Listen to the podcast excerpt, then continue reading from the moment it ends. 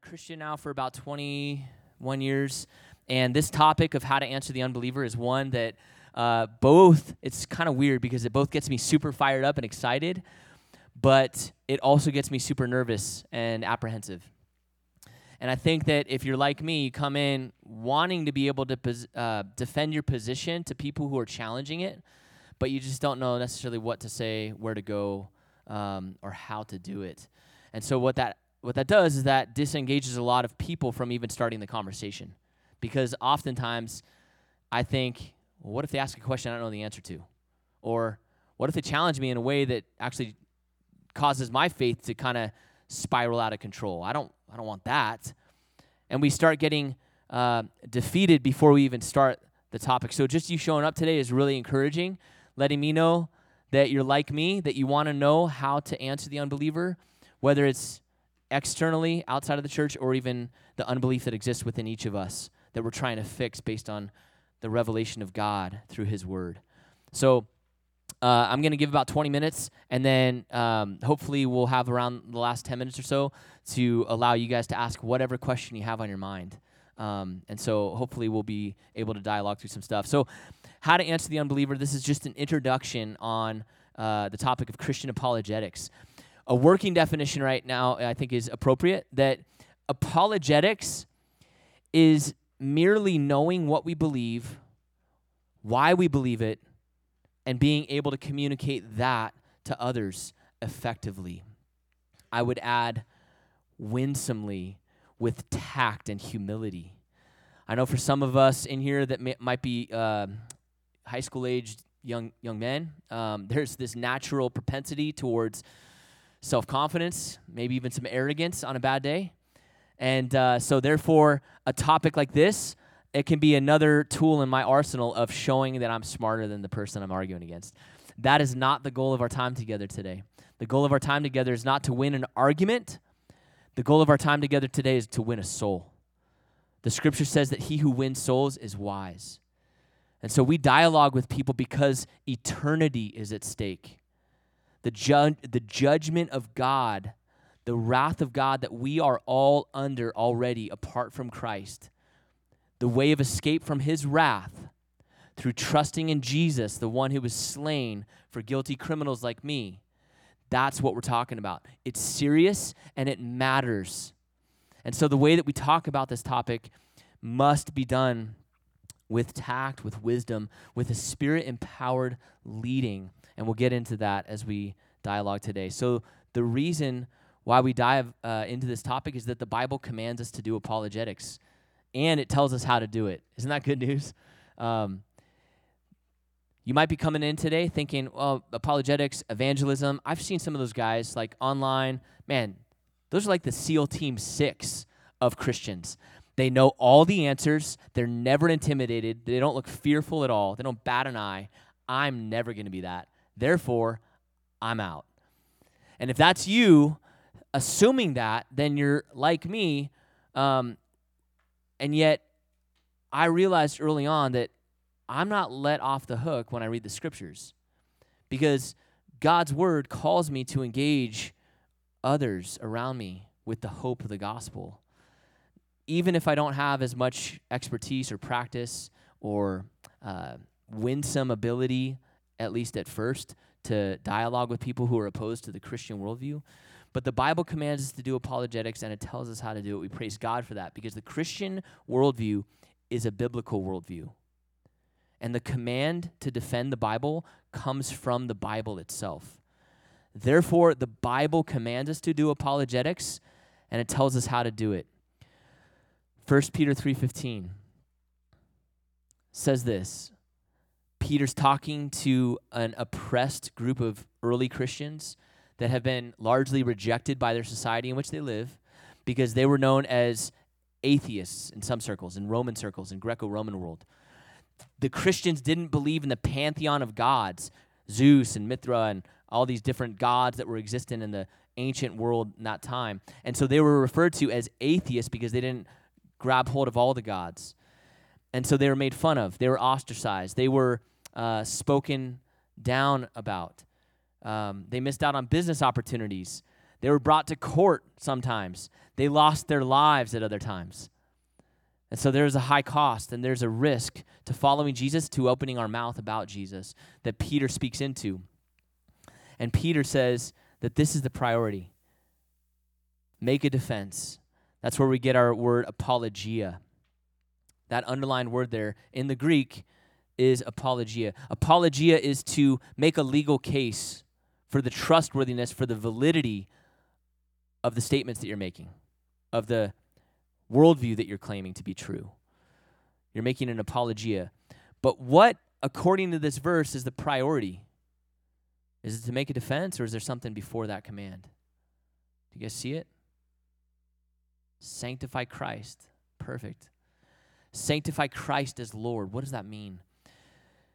The scriptures tell us that Jesus, the Son of God, has come to reveal who the Father is, that he has come on a rescue mission, bringing rebellious humanity back into a right relationship with their Father in heaven. And the cost was the blood of his own body on that cross. The cost was that he was tortured. He died, was buried, rose back again on the third day as he promised, evidencing that he's the trustworthy Son of God that came to rescue sinful people like us. Because of that, he has sent his disciples, those who are Christians, into the world for a certain task. What's that task? Matthew 28, 18 through 20. What does it say? Spread the word, that's part of it. Make disciples of all nations, which includes spreading the word. We're called to make disciples. What is a disciple? It's one who follows Jesus, one who obeys everything he said and taught. Jesus is Lord now. Matthew 18 says, or Matthew rather 28, 18 through 20, Jesus says, All authority in heaven and on earth will be given to me one day. Is that what it says? No. It says something past tense there. All authority has been past tense given to me in heaven and on earth. Therefore, go and make disciples. So, because Jesus is Lord, is King of kings, He is King of presidents, He is Lord of all the scientific community and anything that claims to be true and anything that we know from their claims of truth is actually false. Jesus is above it all. Jesus is the reason why all of those people making audacious claims against God even have the ability to comprehend scientific research and understanding that actually leads them to deny God further. Jesus is king, and that's why we do what we do. We sanctify him as Lord. And because of that, we don't give up our presuppositions.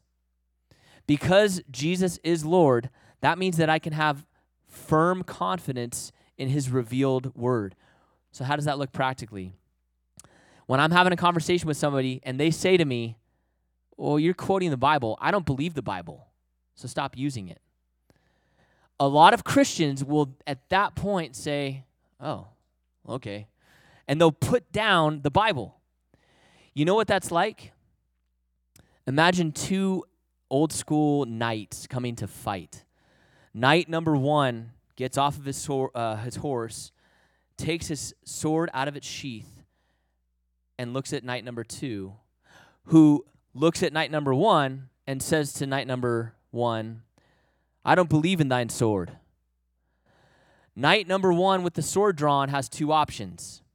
He can either put his sword back into his sheath with a confused look on his face, start arguing why swords exist, why they're powerful, why they're dangerous, and why you should truly be fearful of the sword. He could do that. Or knight number one could look at knight number two and do what? Use a sword, right? Knight number two is going to realize pretty much instantly that his assumptions were wrong. A lot of times, as Christians, we put the Bible down the Bible claims about itself that it is the sword of the Spirit in Ephesians 6, that it's our active uh, weapon against the lies and the half truths that we encounter on a daily basis in this world.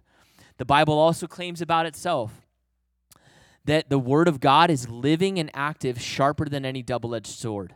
It's able to uh, pierced through to the division of soul and spirit, joints and marrow, and it's able to judge the thoughts and attitudes of the heart. So, why would I put this incredibly powerful sword away and start arguing with somebody about why they should believe in the God that they already ultimately know exists? What do I mean by that? In Romans 1, it gives us this revelation from God through the Apostle Paul. He tells us through this section of God's Word that we have universal insight into the condition of mankind, what's really going on behind the scenes, behind the words that we can easily say. When we come across unbelievers, we don't need to sit there for hours to try to convince them that God exists. You should believe in swords, they're dangerous, they're powerful. He's already, God has already made it evident to the professed unbeliever, the professed atheist, the professed agnostic. He's already made it evident to them. Now, we're to get into that verse in a second, but maybe some of these objections have been some that are um, similar to things that you've experienced. Have you run across any of these? I know I've run across a number of these. I don't believe the Bible. Ah, the Bible is just a fairy tale. God's a fairy tale. I don't believe God. I believe in science. As though that claim is evidence and justifiable evidence in and of itself to maintain their worldview. See, what we as Christians will do is we'll try maybe to uh, argue that, that, that God exists there if they say, I don't believe in God. Because God has already revealed to us that He is um, the one who has given them enough knowledge that He exists, we can have confidence. So, how does this look played out? A couple weeks ago, I'm talking to an atheist at this business, a local business in Fresno. I get the opportunity as kind of a chaplain to go and just interact with people, ask them prayer requests they need, share the gospel with them. It's awesome. And one guy tells me months ago that he's an atheist. So I follow up uh, a few weeks ago and just say, hey, I know you're an atheist, but um, is there anything I could pray for you about? Anything your family needs? Anything going on? And he says, yeah, I don't know. I mean, I don't believe there's a God. And I looked at him and said, man, I just don't, I don't have enough faith to be an atheist. And it's the title of uh, Frank Turek's book, which is a fantastic read. But just saying that was interesting because all of a sudden it was kind of like he was caught off guard. He didn't know where to go. What I did was I put the spotlight from being on me to putting the spotlight on him, on his worldview, on the what he assumed was a solid foundation, justifying that there is no God. And so what I said to him was, I don't I don't have enough faith to be an atheist. And I looked at him, I said further, I'm like, look, as an atheist, your worldview says that you believe that time and chance acting on matter gives us the ability to have this intelligible conversation right now where you're looking at me in the eyes and I'm looking at you. I don't have enough faith to believe that. That's absurd. And his reaction was, huh. I don't know, I can't interpret for you accurately what the huh was, but I know at least for a second that it caused him to look at his worldview for a second and maybe reassess. Now, as I talked to him, I got the opportunity to point him to Christ because look, the scripture says that our job is not to win an argument, our job is to win souls. The proverb says, He who wins souls is wise. So as I'm looking at this guy, loving this guy, I'm I'm ultimately our goal in evangelism, our goal with apologetics is not to convince people that there's a God. Our goal in apologetics and evangelism is to convince them of the God who demonstrates his own love for us, and that while we were still enemies of his, that's when he sent his son to die for us. Amen? That's our job. And if we can point people to the good news of Jesus, we can have confidence in those conversations along the way. I want to show you something real quick that gives us further encouragement. Um, man, we have so much limited time. We have so much limited time. That sounds like an oxymoron. We have such limited time. Um, there's so much that could be said, but I want to give you some a couple of tools to use.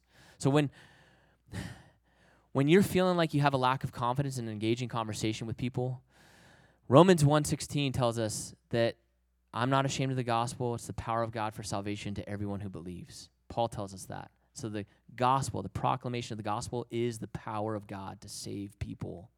As I share the gospel, there's a work that's going on in people's hearts that I can't see with my five senses. I can't perceive. But Jesus says further in John 16, 8 about the work of the Holy Spirit, who we can't see. He says in John 3 that the Holy Spirit moves like the wind. You can't see the wind, but you can see the effects of it. And so there's times where I'm having conversation with people and I'm not seeing the work of the Holy Spirit.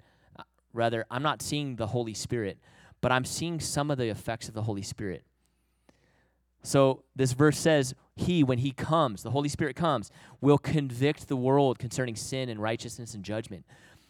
A few weeks ago, I'm having a conversation with a guy living in a homeless shelter. He's there with his family at maybe rock bottom of his life, and I'm sharing the truth of Christ with him. And at one point, through a, a dialogue of 45 minutes where we're just going back and forth, he's asking questions, I'm answering him. He does this. Oh, and I'm like, oh man, either he's to look up at me and kill me or I don't know what. And he looks up at me with a smile on his face and says,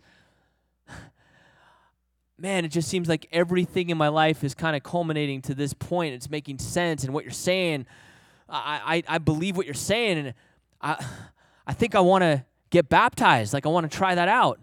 I'm like, oh, you don't really try it out, but we'll get to that later. Um, but it was so encouraging to have this conversation with a guy that I saw before me the effects of what the Holy Spirit was doing in his life, convicting him, leading him to the righteousness of Christ and his need for Jesus. That was a beautiful opportunity. It doesn't always happen, and in fact, it rarely happens. But faithful apologetics for the Christian, how to answer the unbeliever, the goal for our time with people is just to plant the seed of God's word, the seed of truth, or some of us, it's just to water the seed a little bit. 1 Corinthians 3 tells us that it's God who causes it to grow. So don't worry about trying to force it to grow. Don't even sit there waiting for it to grow. That'll be a long time for most people. Just be faithful. And so we look at this and see that there's a confidence that we're given. Man, we, we don't have much time left, but I want to walk through this section because this is the confidence that we have based on God revealing truth to us. Apologetics is exposing the suppression of truth. We're engaging in worldview conflicts the Christian worldview or philosophy of life, and the non Christian worldview or unbelieving philosophy of life. Someone may say, I don't believe God exists, or the Bible's a myth. Now, we'll read this section, but I want to say it's typically here where we experience worldview conflict, right?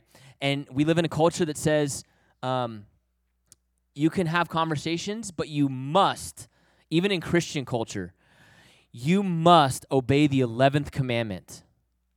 What's the 11th commandment? Anyone know what that is? Thou shalt be nice. What's the problem with the 11th commandment? It's not it's not a thing. There's no passage in scripture that tells us that God's priority for us is to be nice, but yet we live in a culture the moment you start having a conversation, that feels a little uncomfortable. And these conversations will feel uncomfortable because we're challenging people's foundational assumptions about life, their justification for why they do what they do. That's uncomfortable. But we've got to move past the discomfort because of love for the person and have the difficult yet necessary, absolutely necessary conversation with them. Now, here's a level of confidence based on Romans 1 that we get to have when the unbeliever claims to not believe God exists. For the wrath of God is revealed from heaven against all ungodliness and unrighteousness of men who suppress the truth in unrighteousness. See that word there? The issue is not that there's a lack of evidence to believe God, that God exists, it's an issue of suppressing the truth that we all have that God exists. Verse 19, because that which is known about God is evident within them, for God made it evident to them. At this point, I like to ask the ardent atheist who rejects God and the Bible, I like to ask the person, based on this revelation, okay, you say you don't believe that God exists. What additional evidence would God need to give you to convince you that He exists when He's already given you enough that you might know He exists? So, what additional evidence do you need to believe God exists when God has already given you enough evidence? Internally to know that he exists. If that unbeliever starts answering the question and saying, Well, I just think I need this or that, they haven't heard the question. It's kind of a trick question. Because according to this passage, God has already given each of us enough knowledge that He exists through what has been made. Look at verse 20. For since the creation of the world, His invisible attributes, His eternal power, and divine nature have been clearly seen, being understood through what has been made, so that they are without excuse. Does the atheist have an excuse that there's not enough evidence to believe in God? According to God, no. For even though they knew God, they did not honor him as God or give thanks, but they became futile in their speculations and their foolish heart was darkened. When I was talking to the atheist a couple weeks ago, I looked at him at one point and said, Look, our problem is that we don't want God to exist because we want to be God. We want to call the shots. And so the reason why that's the reality is because we love our sin.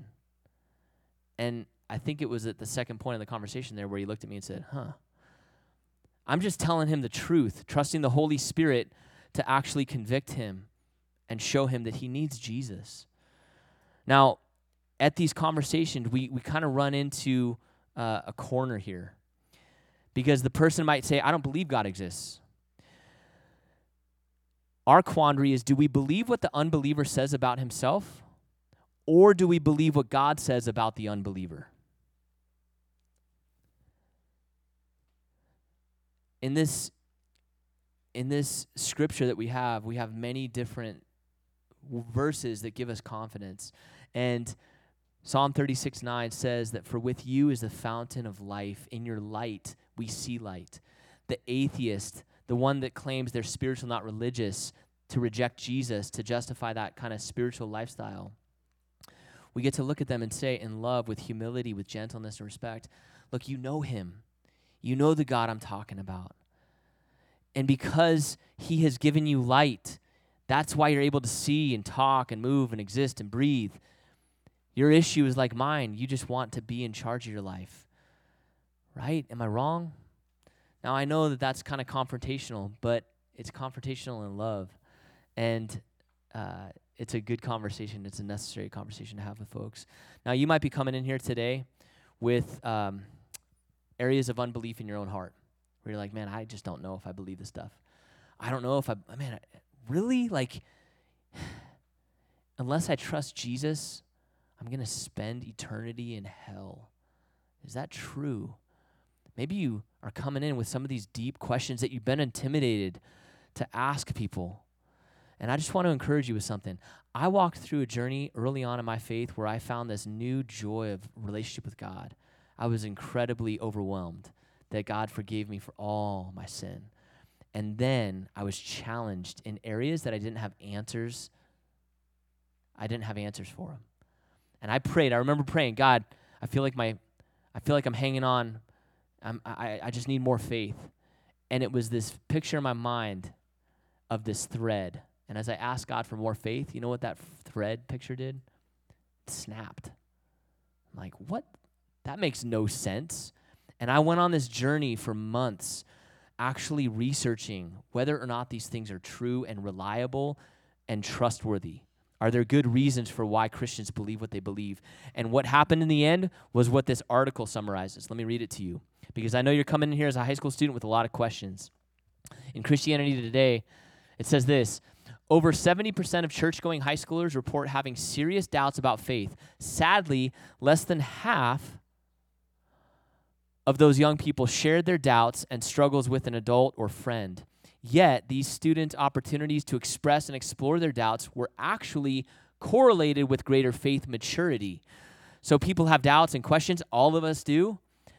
The ones who actually dove into those questions, expressed their doubts to leaders that they love, looking into the research, actually was correlated with greater faith maturity. I love this last sentence here. In other words, it's not doubt that's toxic to faith, it's silence. I can't tell you how many times um, I've had people ask the questions through tears, the simple questions that have great answers, and they're just scared to ask. And so, at the end of the day, for you who are struggling, who feel like you're distant, feel like you're spiritually starving, like you're distant from God, there's typically a simple reason for it, and we see it in Romans 10 17. So faith comes from hearing, and hearing for the by the word of Christ. the question I love to ask people when they're struggling in faith is, man, how much time have you spent in the book? How much time have you spent in this word? Jesus says about it that man shall not live on bread alone, but on every word that proceeds out of the mouth of God. Are you in the book? And I know for me personally, those are the times that I'm struggling to believe what I say I believe. And so we want to open it up right now to questions that you might have. Any questions, okay?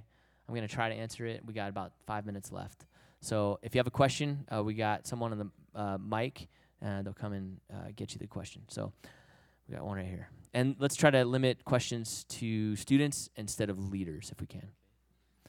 Um, I remember how you said that I don't believe in God, I believe in science. Yes. Well, actually, science can prove that God is real. Did you know that an excavist found, reported to have found um, the Book of the Covenant?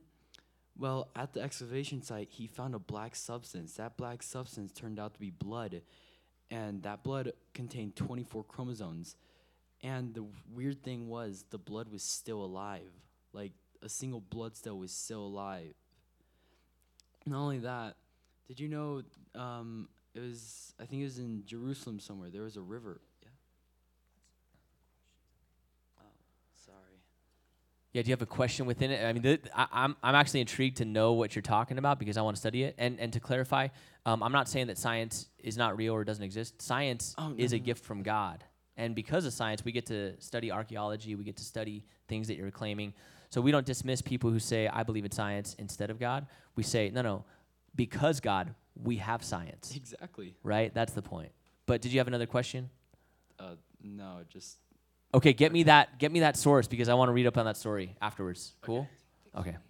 And real quick, uh, there's a helpful resource that I uh, I have a buddy who put this together. It's a lot of the common objections to Christianity, the things of God that we encounter when we're out at the uh, whether it's um, the college campus, they go out to the abortion clinics and try to do some sidewalk counseling to to speak up for those who can't speak for themselves. These are a lot of the common objections against God that people use to justify sin against God. Um, this is a, a good resource. It's going to be up on the piano if you want to grab it on your way out, and it's got a lot of links to a lot of other great resources. Uh, yeah, you want to ask a question? Let me give you the mic right here. Um, one of the arguments you had up there that said I'm spiritual, not religious. What do you say like against that, and what's like the difference between those two terms? Yeah, that's a great question because um, spirituality is a gift from God, but we got to put the spotlight back on the person that's saying that. What do you mean by spiritual? What do you mean by that? Um, just asking that simple question is a really helpful tactic because that puts them on the defensive. Like, okay, defend your position. You say you're spiritual. I would also say I'm spiritual as a Christian. Do we mean the same thing? Let's hear. What do you have to say? And when typically I encounter this conversation, it's related to a lot of new age spirituality. Our culture is saturated with it. Using mind altering substances. Let me throw this out. Anyone ever heard of DMT, ayahuasca, um, transcendental meditation, uh, Kundalini yoga? Things that are very Eastern and mystical are what we're talking about a lot of times in our culture with people that say, I'm spiritual, not really religious. Uh, that's good that you're a Christian, but I connect to God through spiritual experiences, and I've had undeniable spiritual experiences. If somebody says that to me, I don't deny that they've had spiritual experiences. I just tell them, oh man, God has warned us to not dabble in that stuff because you're dabbling with spirits that um, many, many, many of them are liars and they're actually not trustworthy. And the problem is that you don't know who's who when you're diving into the spiritual realm. This is a whole other seminar in and of itself. Um, the effects of mind altering substances and everything God warns us against. Again, we go back to the revelation of God. He's told us to not even dabble in it so that we don't unlock these mystical spiritual experiences that, again, I believe are real, that are deceptive. They'll lead us down a path we ultimately don't want to go, a path that leads to destruction. So I'll have those types of conversations if that's helpful. We can talk more afterwards if you want. Good question. Anything else?